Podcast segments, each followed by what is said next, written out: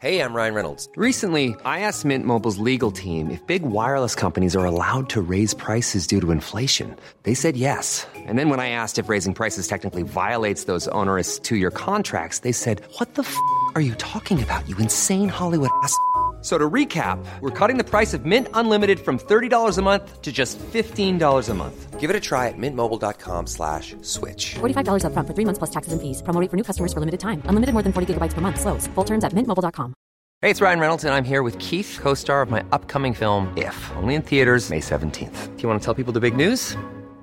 All right, I'll do it. Sign up now and you'll get unlimited for $15 a month in six months of Paramount Plus Essential Plan on us. mintmobile.com slash switch. Upfront payment of $45 equivalent to $15 per month. Unlimited over 40 gigabytes per month. Face lower speeds. Videos at 480p. Active Mint customers by 531.24 get six months of Paramount Plus Essential Plan. Auto renews after six months. Offer ends May 31st, 2024. Separate Paramount Plus registration required. Terms and conditions apply if rated PG. Planning for your next trip? Elevate your travel style with Quince. Quince has all the jet setting essentials you'll want for your next getaway, like European linen, premium luggage options, buttery soft Italian leather bags, and so much more. And it's all priced at 50 to 80% less than similar brands. Plus, Quince only works with factories that use safe and ethical manufacturing practices. Pack your bags with high-quality essentials you'll be wearing for vacations to come with Quince. Go to quince.com slash trip for free shipping and 365-day returns. Special thanks to the Town of Vail for their support of the Vail Dance Festival and Conversations on Dance live podcast recordings. This episode was recorded live at the Manor Vail Lodge. I'm Rebecca King Ferraro. And I'm Michael Sean Breeden, and you're listening to Conversations on Dance.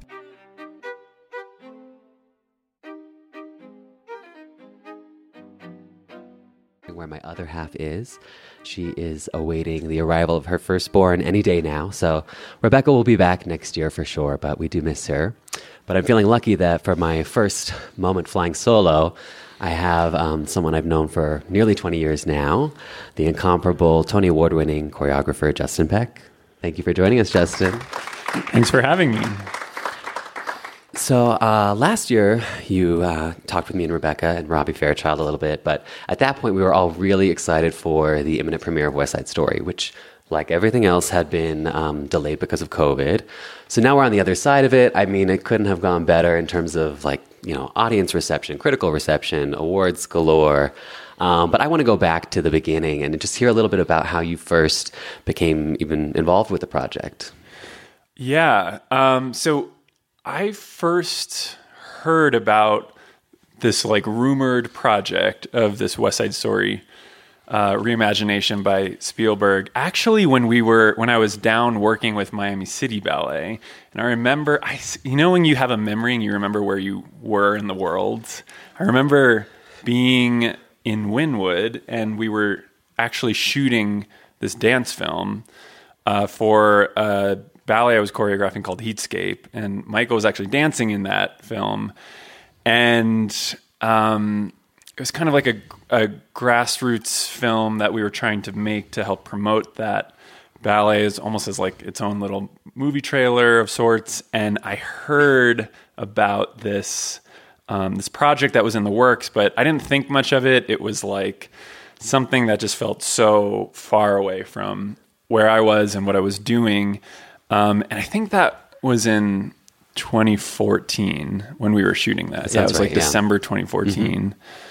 And I guess cut to like three years later, um, I get a a note from Tony Kushner, who's a screenwriter and the the uh, great American playwright, and he sends me a quick message just saying like, "Hey, uh, I want to talk to you about something.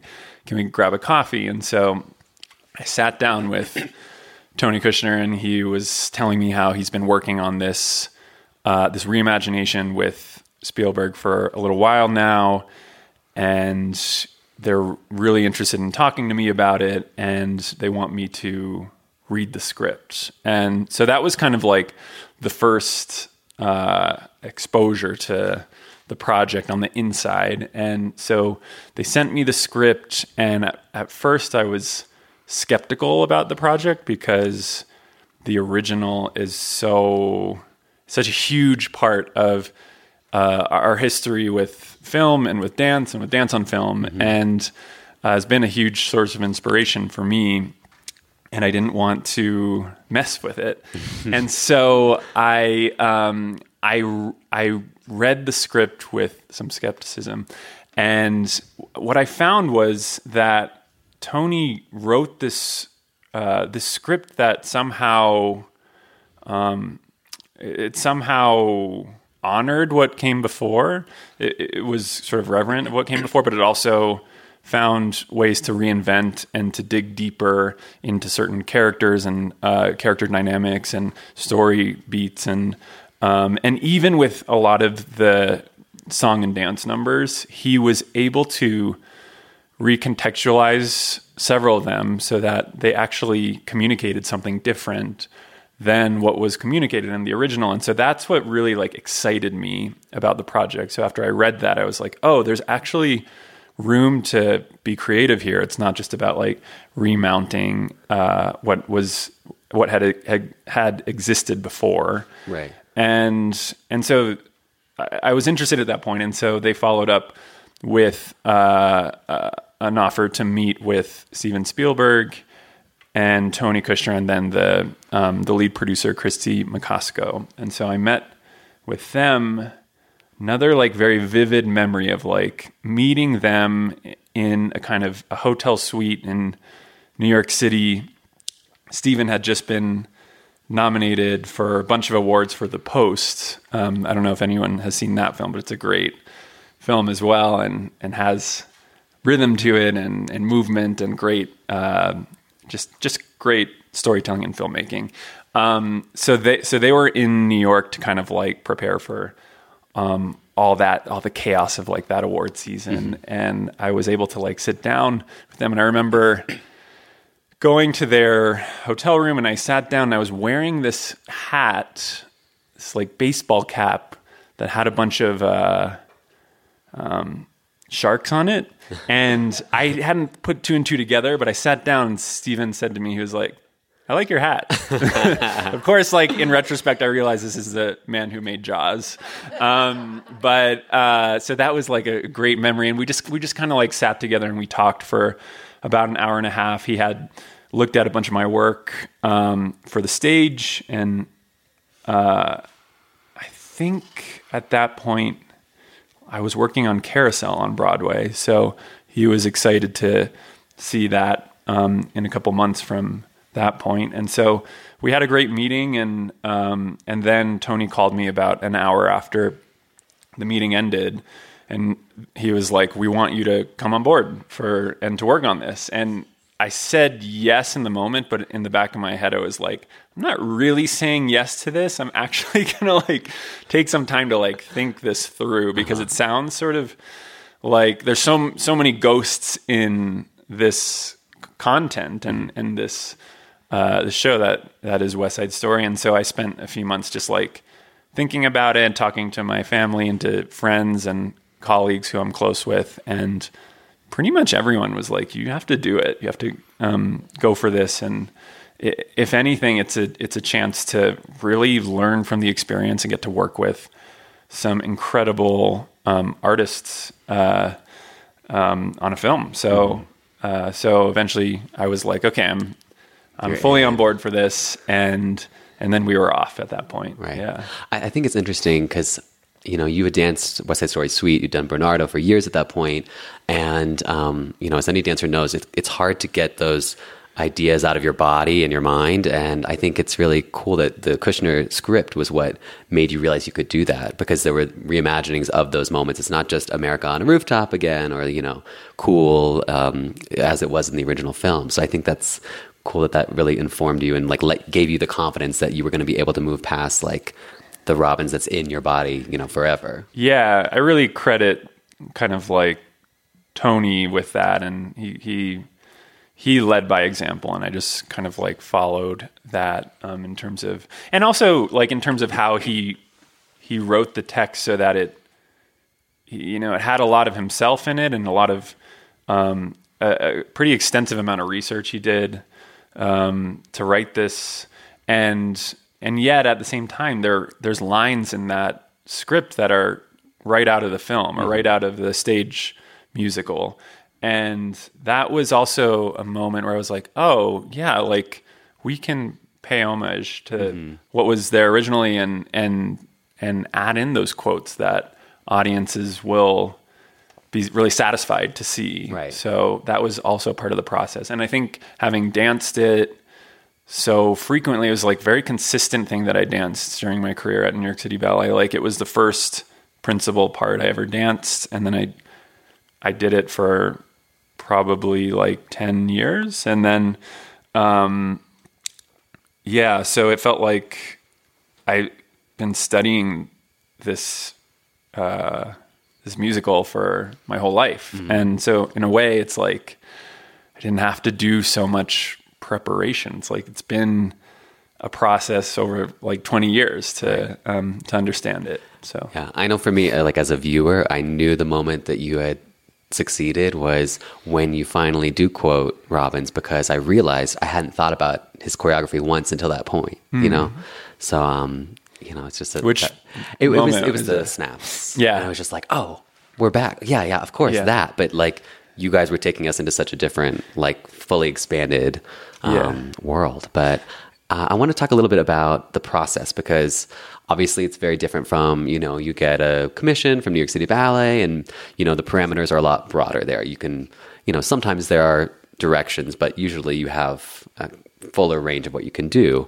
Um, but I'm wondering, did Carousel prepare you at all for that? Like you're working under someone, you have to um, serve the vision of that work. You're a one like cog in the machine, you know? Did that kind of help you in this transition to film, or was it just still too different? yeah, I think Carousel was an essential uh, s- step along the way. Um, I think the th- the uh, the thing I would say about that is working on a show like Carousel and then West Side Story. Um, the storytelling trumps everything. It's like the most important thing.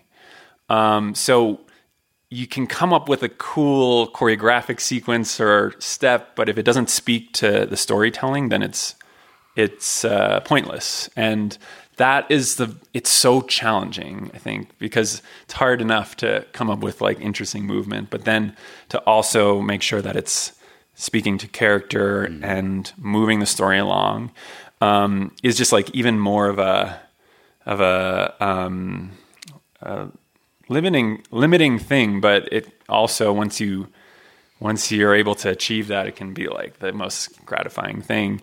Um but yeah and then i guess like working with a director i was lucky to work with jack o'brien on carousel and he was incredibly generous with me and kind of like he's a he's a very seasoned director, um, he, and he's done everything from Shakespeare to uh, to developing and uh, directing the original Hairspray on Broadway, and um, he just kind of like took me under his wing and taught me so much about the process of making a Broadway show, and um, and I think like at the same time the whole team and including him, they were very uh, respectful of what uh, what I do and what I did and what I brought to the table. And I think there was real collaboration in that sense. And I, I felt that was similar with West Side Story and with the film as well. Um,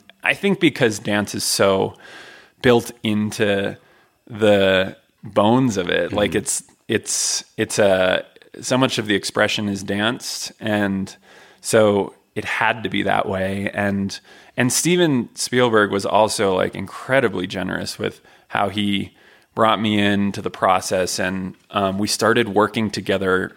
You know, a couple years before even going into rehearsal or shooting this, and um, and he just really made me feel like a partner on it, which um, I appreciated, and it made me want to like work harder for him and for the project and um, for the for uh, what we were what we were making, and um, and so I'm I, I also one of the most amazing things about it was I was able to like s- just like sit ne- side by side with him for the whole making of it from rehearsals to you know to dreaming up the the imagery and the storytelling like in my office. He he actually used to love to like walk from his apartment to my little office at Lincoln Center and we would sit together and just spend a few hours a, a few times a week just talking through some of the sequences and some of the numbers.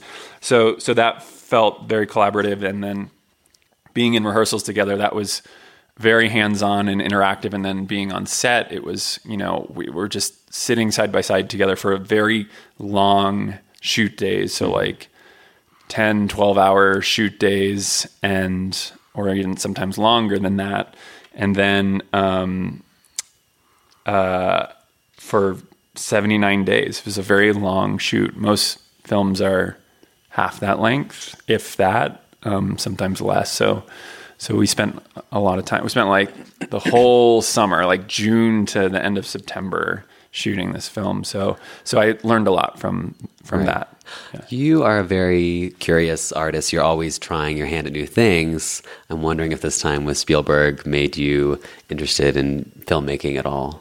Yeah. Oh, definitely. Yeah. I think like by the end of the process shooting it, I was already kind of like brainstorming about ideas for generating more content for film and especially dance on film um, because it's sort of I feel like it's a special thing that I can bring um, to that medium and having now learned from not just working with Steven, but I've done now several projects. We did a film with Sofia Coppola New York City Ballet.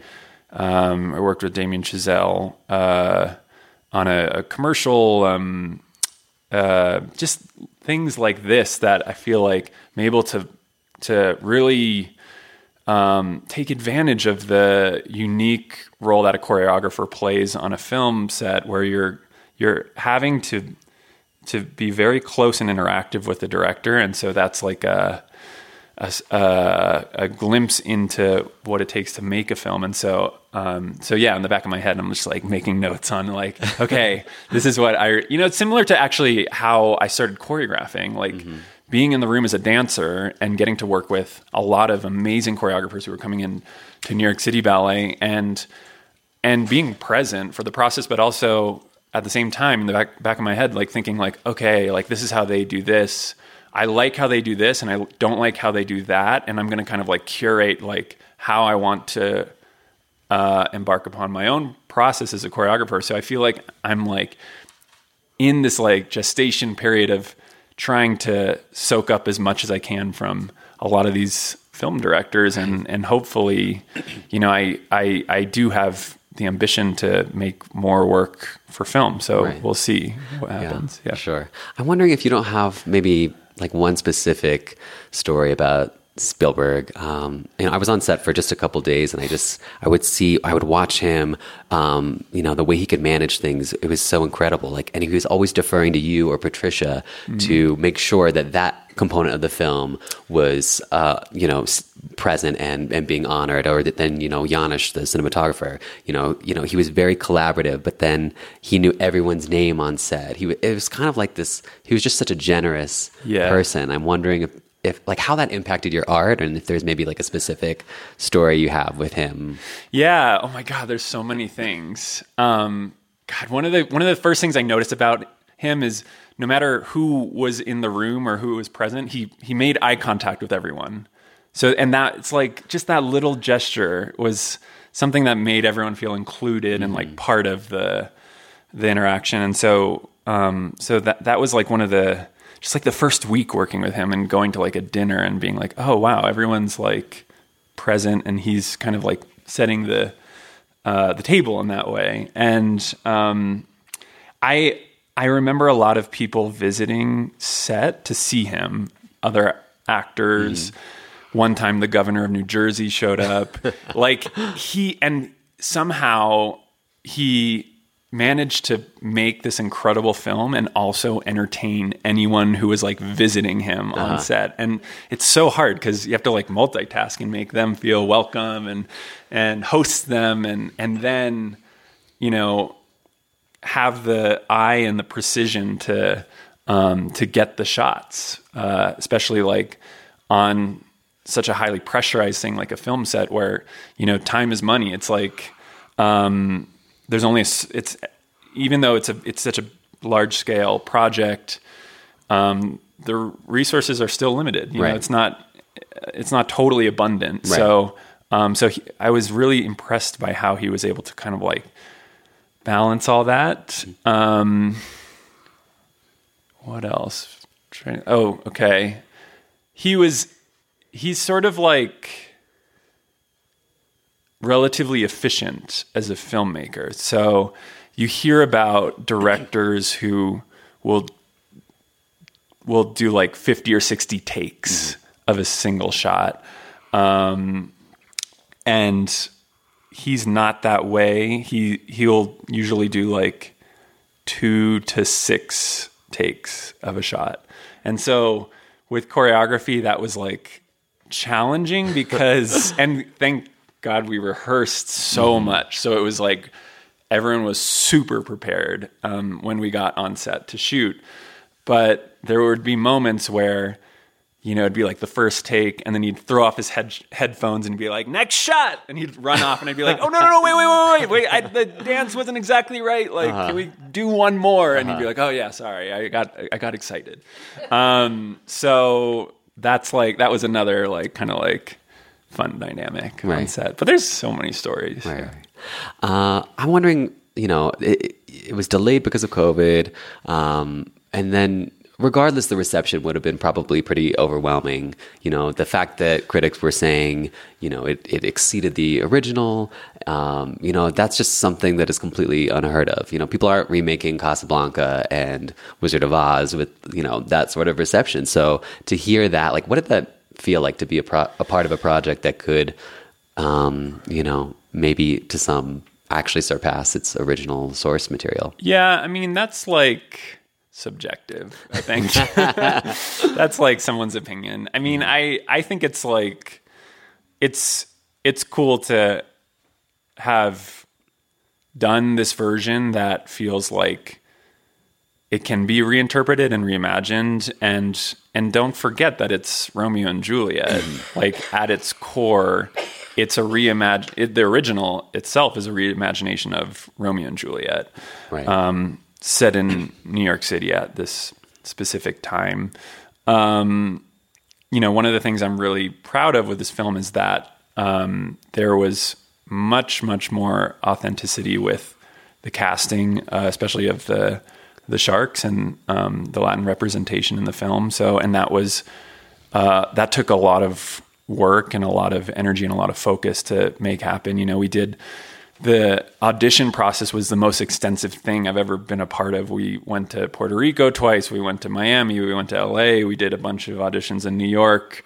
Uh, we spent a lot of time talking to uh, communities and engaging with them to uh, to ensure that kind of we're we're on the right track with this. Um, and you know, hopefully, this can be one version uh, on the timeline of West Side Story, and maybe the next film or stage production can be interpreted by an actual like Puerto Rican director. Right. I think that would be like amazing. So, so, um, so, so my hope is that maybe this like inches things along a little bit further to then continue the dialogue with Right. what this content is and and how it can be further interpreted by different kind of points of view.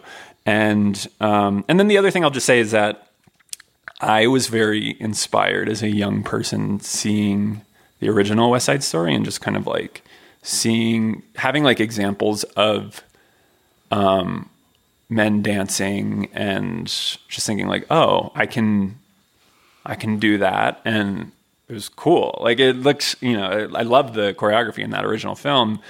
And we have this whole generation of uh, actors, dancers, singers, performers who are in this film now, and and I hope that they do s- the same thing with how they can inspire a whole next generation of dancers, and especially uh, you know boys and men to um, to think about uh, uh, career in dance. So Uh, I, I want to hear a little bit more about this audition process. I'm, I'm curious. You know, it sounds like obviously Steven was very collaborative with you, but were was were there moments where you know the input is hard because you're you're gonna of course fight for what you need, which is dancers, but you're you're seeking you know perfect triple threats. Like how how much push pull was there in that whole process? it was constant. Yeah. Yeah, it was a constant dialog Mm-hmm. and very challenging because, uh, you know, I, I feel like each of those leads in the film, I don't know. It's not like there was like a second one who was there Right. that was like just, you know, it was like the toss up between these two. It, it felt really much like this is the person to do this role and like what are we going to do if we if they have a conflict or something like that it was really um it was really challenging to cast the film and um and you know we talk like we being like my immediate team Patricia Del- Delgado and Craig Salstein and myself, we would talk about how unique this casting process was because everyone had to be a quadruple threat,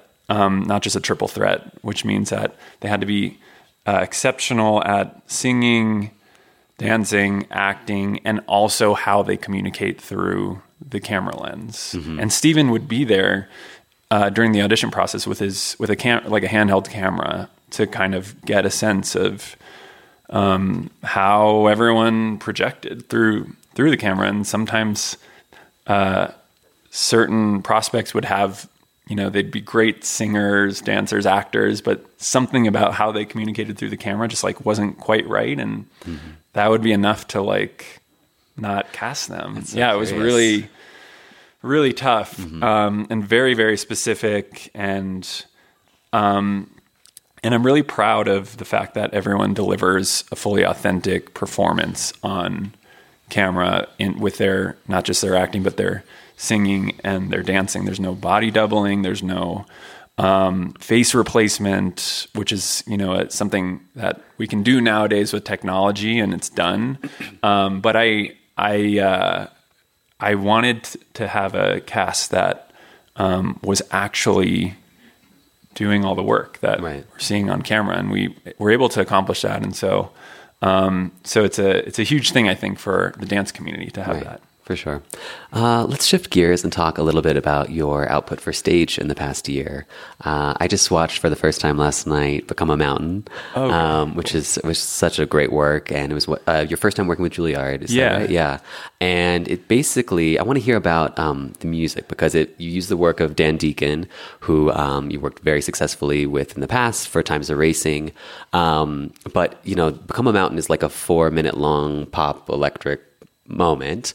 Um, but then it has sort of like this sparse opening and then this like really dizzying coda. Yeah. Um, but were those, or did those exist or did, did Deacon, like, how, tell me about that conversation. Yeah, I mean that started with the invitation from Alicia Graf Mack, who's the dean of dance at Juilliard, and she's just like this wonderful leader that for me I'm just like, oh, I want to work for this person. So, um, so COVID wiped out my schedule, and she reached out to me and she was like, "Can you come make a new dance in like six months from now or whatever?"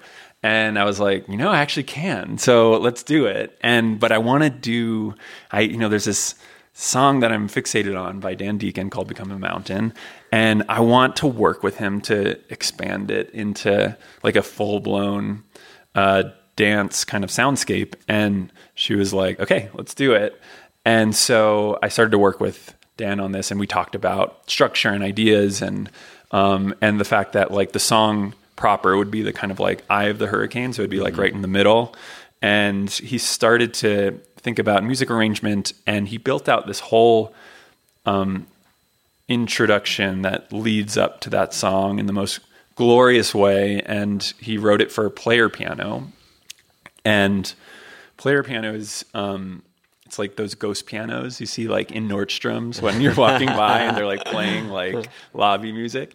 Um, but you can actually write for those pianos in a way that is nearly impossible to pl- for like the human hands to play. Mm-hmm. So he wrote this score uh, for live p- player piano, which was kind of incredible. So for the performance, we actually had a player piano in the pit that was like that had a light on it, so you can kind of see this like ghost piano playing.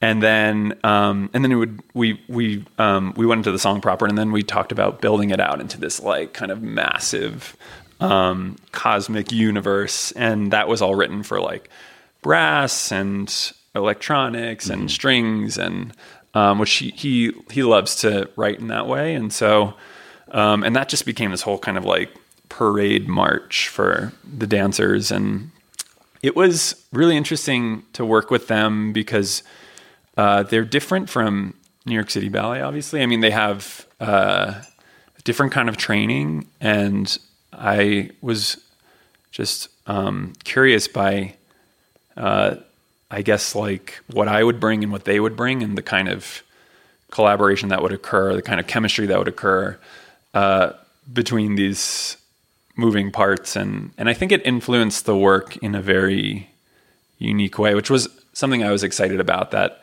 it could uh, show kind of further range in um, in my own choreographic work, and so. Uh, but it was, uh, I think that they were all a little bit nervous when I first got there because they were like, who's this ballet choreographer showing up to make something? I thought I was going to make like Allegro Brillante or something like, and, and then I was like, no, no, it's going to be like, we're going to, this is going to be a sneaker dance. So everyone was in sneakers and it just kind of like dropped the weight a little bit. And, um, and then we embarked upon the process and we kind of like found our way in this, in, in, in the moment. I think that's what it felt like. So. Right. And uh, shortly after that, Partita, which we'll be seeing t- on tonight's program here in Vail, um, was your first City Ballet premiere, live premiere since the pandemic. So it's music by Caroline Shaw, who you clearly just love working with. Um, can you tell us a little bit about your relationship with Caroline and um, how you first kind of got to realize that you guys were such close artistic um, souls? Yeah, I mean, I I think it's really through the Vail Dance Festival that I built a relationship with Caroline. Um, uh, I think it's great that Damian brings her every summer now, or at least consistently for the past few years, to work and write and interact uh, with um, new dance creations. And she's just so good at doing that. She's super collaborative and super open and really smart and has an innate ability to write dance music, which is a rare thing. Mm-hmm. And um, yeah, I've always just enjoyed the process of working with her. And I was, I knew of her music before, uh, before coming to the festival and getting to work with her. Actually, like when she wrote the partita, it's this work that really sort of put her on the map as a composer. She it was the first like major serious work that she wrote and I think it came out in 2013 if I'm correct. Um, maybe 2014 and it ended up winning the Pulitzer Prize for music and turned a lot of heads. I think people were like, "Oh, who is this new voice in music?"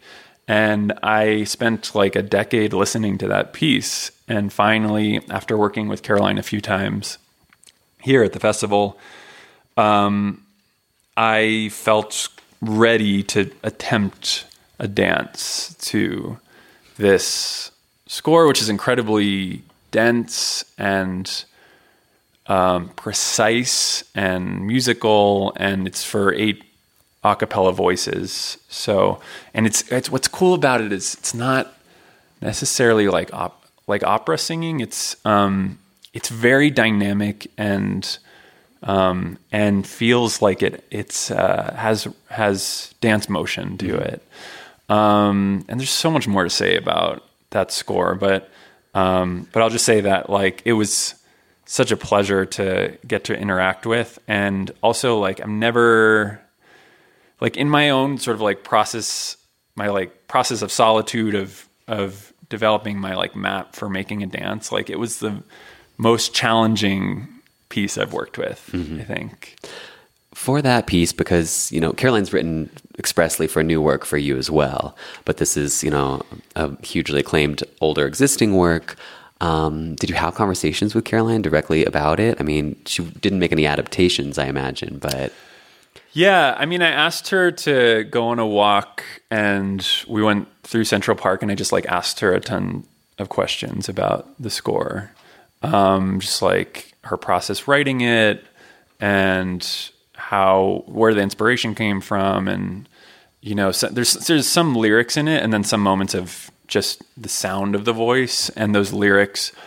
um, are mostly inspired by the Sol LeWitt um, instructional drawings that uh, were on display at Mass MoCA. I think they might still be on display there, and um, they're incredible collection of uh, instructional drawings. And I actually saw them. I went on a road trip through New England, and we stopped there, and I saw them kind of like around the same time that I think Caroline first looked at them as well, and kind of inspired her to write this piece. But um, but you'll hear in the dance if you see it tonight that it starts with these lyrics that feel almost like you're reading like an instruction manual to like an IKEA piece of furniture.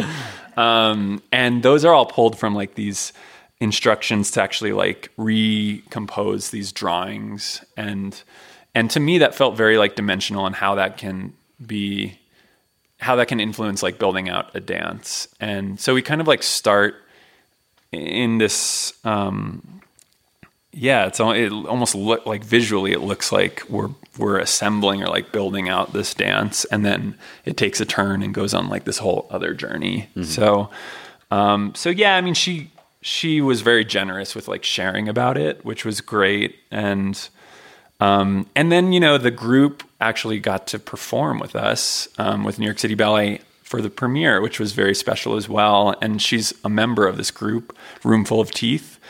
And so she was actually in the pit uh, along with um, with her colleagues, and they uh, they sang it live, and um, so that was a really special thing as well. Right. But I also feel like I'm excited about the recording too. Like there's something about it um, being performed to the recording that feels like almost. I mean, I love both versions, but it feels almost like more vivid in terms of like absorbing the lyrics and the sounds. Um, yeah, so they're both like great Right. versions. So so we're seeing Partita tonight. What else uh, are we going to be seeing of yours throughout the festival? Um, we're doing kind of a remounting of a, another piece I collaborated with Caroline on called Rise, Wait, Climb Through. Um, that's with mostly a new cast, and uh, Patricia Delgado's been kind of resetting it, which has been great. And then I'm making a new dance. Um, I'm actually performing in it as well. So it's six of us. It's a really dynamic group um, of festival regulars that come and dancers I love, and um, and it's it's a special piece because it's in collaboration with the uh, the mu- musician, composer, songwriter named Chris Thile, and Chris has Chris and I have become friends over the years, and he's just this like um, he's an incredible mandolin player, and uh, and he writes like the most beautiful poetic songs and lyrics, and so um, so I've kind of curated some of his music, and he's going to uh, perform these songs that he's written uh, live with us, and he's actually going to kind of like move through the dance and through the space, and so we're trying to create this kind of like hybrid of the experience of going to a music concert and the experience of seeing a dance on stage and and what's like where's the meeting point between those two things so so we don't know what that is yet but we're exploring that Right, and that's what Vail's all about. you Yeah. know, the, the exploratory process. Uh, I believe that premieres now premieres on August eighth, and will be also performed the following night. Um, but we, I feel like we've got a lot of people out here who have questions for Justin, so I feel like it's a good time to turn it over to the audience. So if anyone, show of hands, right here. Oh yeah, we can come on up to the mic. Come on up, Sarah. Yeah. I loved West Side. Oops. I loved West Side Story, and I wanted to ask which of the dance sequences um, you most enjoyed doing, or that you maybe felt proudest of after it was all done. Yeah that's a great question. Um it's hard to pick a favorite. Um, I would say the um, the the most the most conflict amongst the creative team was Officer Krupke, and we tried so many different versions of it, and no one was satisfied with it, and um, and we uh, we just like we pushed and pushed and pushed, and finally we created the version that you see in the film, and I love it. I think it's like immaculate in how Steven shot it, and and the transitions, and even though it's not like a big dance proper thing, like just the staging of it, I'm really proud of. Um, and then I think America, just because of the scale of it, I mean, we shot that. It took us like 10 days to shoot that number and and in many, many, many different locations all over, um, from Queens to Bronx to Paterson, New Jersey.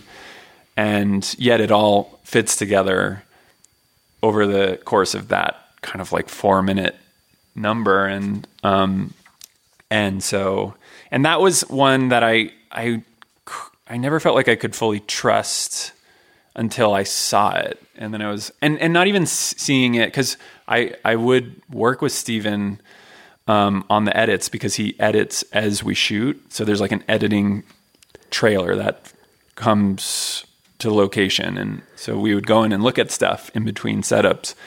And it didn't hit me until I saw the whole film and I saw America like in context of everything else that I was like, oh, this is really like the peak of the film.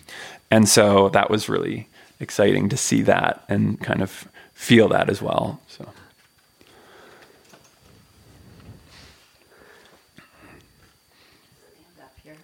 I have a comment and, and a question. So my comment is, I hate to admit this, but I'm old enough that I saw West Side Story on stage when it first came out, and that was in the 50s, I think. So I want to tell you that there is no way you can underestimate the impact that had on the audience. Like we came away feeling like I've never seen anything like that. And I would say that most of the audience probably lined up with Officer Krupke, you know, more in their attitudes towards people of color and things like that. It, it, it wasn't a negative, it was just not there. So I, I wouldn't want to underestimate that that was a big part of that first stage performance. And I mean, we loved it, but we felt, I've never seen anything like this in my life yeah. because of what it was saying culturally. Mm-hmm. Mm-hmm. So my question has nothing to do with that. It's uh, like, well, yes, it does. sort of does. Um, I want, I, I would love to know if, in your thinking about film, are you also thinking about the role of film in your dance productions? Is there a role of film for your choreography for the dance stage? Yeah, I, I think that working in film has really influenced how I look at building dance during my everyday process. I mean, I'll even, I've even started to kind of like use some film terminology and language to just talk about like, okay, this, for this step in this moment, think about it being like a close up shot so that it feels like you're, there's subtlety to it and uh, and doesn't have to feel so like performative and out outwardly expressed. It's a more internal thing that we sense, or even like the way that acting on film. It's like there's so much that can be said just through the eyes and not necessarily through like overdoing facial expressions and um, and even ideas of like you know racking focus and um, and and thinking about depth and dimension and you know like that's all feels like it's interrelated. And I feel like you know it's film is motion picture so it's like moving images. And I feel like there's it's so similar to dance and that dance is just like movement on stage through space. And um and so there's it's like we don't even realize it but there is quite a bit of overlap between those two things. Um, and I just want to say one thing about the first comment you said because it feels to me that like West Side Story is a is a uh, there's it's personal to me in like a generational way um, because it's something that my my uh, grandfather, James Peck, um, who was a writer and a civil rights activist, and he was on like the original freedom rides into the South, and um, he loved theater. He loved particularly plays. He wasn't so keen on musicals. Um, but he saw West Side Story and he was just kind of also blown away by that. And he shared it with his kids, so my father and my uncle. And they, in turn, were just like so influenced by that original production and inspired to continue sharing theater and plays and dance with their children. Um, and that's honestly how I I became inspired to um, embark upon this life in dance and theater and storytelling is because my dad would bring me to, you know, he made it a priority to expose me to theater in New York. And I was just, it was this eye opening thing. And I was exposed to this whole world of expression and uh, perspectives and just stories that I had never thought of. And, um, you know, everything take, you know, they would take me to see everything from cats to like Hedwig and the Angry Inch off Broadway when I was like 11. I was like, what is this? and that's like been, you know, that, that's why I'm here right now. So I feel like it goes back to, it's another kind of full circle thing going back to that original uh, West Side Story production and how it's influenced like my family and then eventually me and the work that I get to share with the world. Yeah. You want to come on up to the mic? Yeah. I'm very curious about your process. So you've been compared to Balanchine. Um, he was known to choreograph without music first. And I was interested on what you're inspired by. Are you inspired by the music? Are you inspired by the movement? Do you get frustrated with yourself? Do you surprise yourself? Uh, we know that at times you've filmed yourself moving. Do you go back and watch that and then go, I didn't even know that I did that? Um, I'm just interested in how you come up with what you come up with because it's wonderful. Oh, thank you. It's uh, it's it's one of the most difficult uh, processes to articulate too, because it's so. I feel like dance is this like it's like this ethereal kind of like ephemeral thing that how does it even like come to be, right? Um, but for me, I'm always when I'm making something for the stage, like most of the time, it begins with music. And unless I'm working with a composer on a new piece where it's like it's being written kind of like as we're working, I'll usually spend a good amount of time just like living with a piece of music. Like, for example, with, with Partita, we talked about earlier, like I listened to that piece for like 10 years before I choreographed it and, you know, on and off. So it's like I would go through these periods where I would be obsessed with listening and then step away and then just let it kind of like seep into my bones. And, um, and then eventually once I work up the courage to like actually make a piece, then a lot of it is done through like it's like this combination of mathematics and narrative and like personal anecdote um, where it's like I'll I'll write out a lot of sort of like counts um, and then put in notes horizontally with those counts to kind of um, describe what it is I'm going to be going for. And and then you know a part of the, a big part of the process is being in the studio and by myself and just seeing how I like viscerally respond to the music through my own physicality and and that involves um, sometimes filming myself so that I can like document a certain phrase and just remember it but somehow like the process of of doing that uh, ingrains the movement into my body. So I don't usually look at them again. But it's like I have to go through the process of like doing that and and getting a version um, that I feel like can exist where like if someone 100 years from now looked back on that i would be happy with how that looked uh-huh. so it's like you know it's a lot of usually i'll f- I'll film a phrase several times and then just keep the one. And that process like ingrains the movement into my body, and then I don't look at it again. So, um, so those are a few.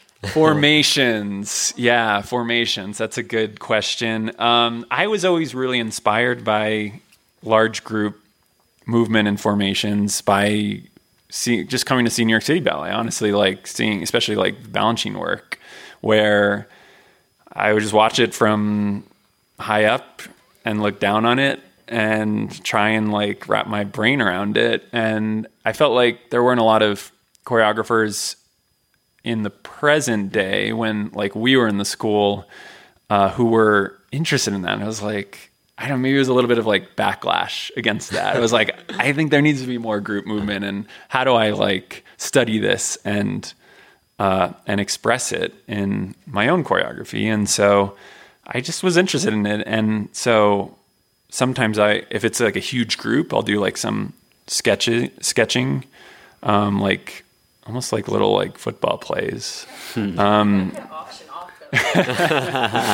um, yeah, but, and they're usually like really crude. I mean, like, and now I don't do it as much, but I'll sometimes like the morning before a rehearsal, I'll just like do a quick sketch just so I have like a starting point, and then it'll build from there. So I think we have time for one more question. Yeah. Hi. Um, Hi. So I wait. I'm sorry. I'm trying to gather my thoughts. I was wondering. Um, so as you see your ballets kind of develop and go out into the world, as a choreographer, once you feel like something's finished or you put it on stage for the first time, um, do you kind of let it go, or do you see it being performed and you know kind of look back on it and go, oh, I wish you know I did this, or oh, like maybe I wish I could tell the dancers this, or what's it like to kind of watch your choreography evolve and go out into the ballet world?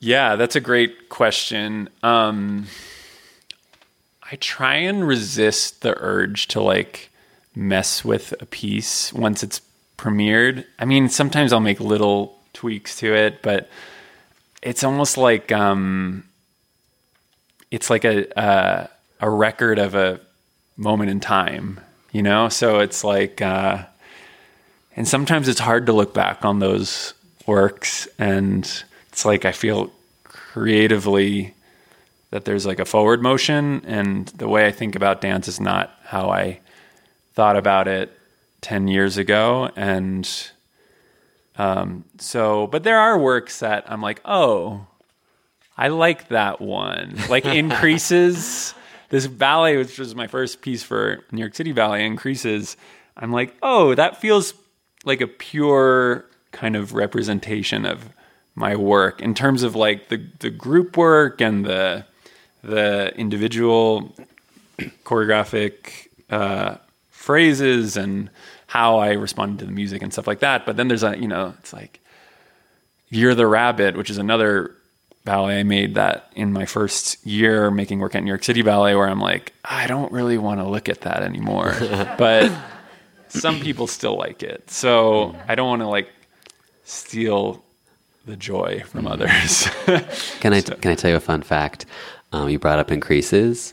So Daisy, who just asked that question, danced the parada in it when I staged it at IU last year. So she knows it pretty well. oh, no way. Okay. How was it? It was, I mean, it was like one of the most fulfilling ballets I've ever been able to do.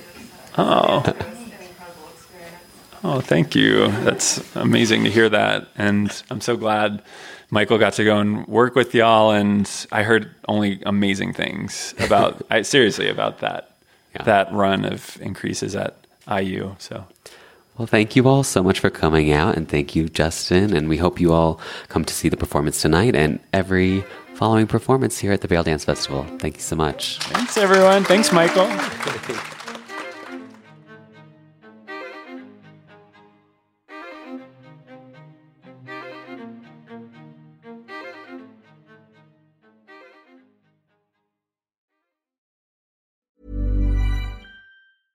Planning for your next trip?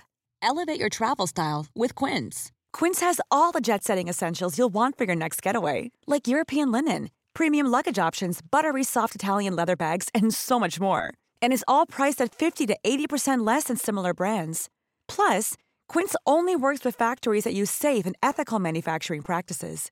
Pack your bags with high-quality essentials you'll be wearing for vacations to come with Quince. Go to quince.com/pack for free shipping and 365-day returns. Mom deserves the best, and there's no better place to shop for Mother's Day than Whole Foods Market. They're your destination for unbeatable savings, from premium gifts to show-stopping flowers and irresistible desserts. Start by saving 33% with Prime on all body care and candles. Then get a 15-stem bunch of tulips for just $9.99 each with Prime. Round out Mom's menu with festive rosé, irresistible berry chantilly cake, and more special treats. Come celebrate Mother's Day at Whole Foods Market.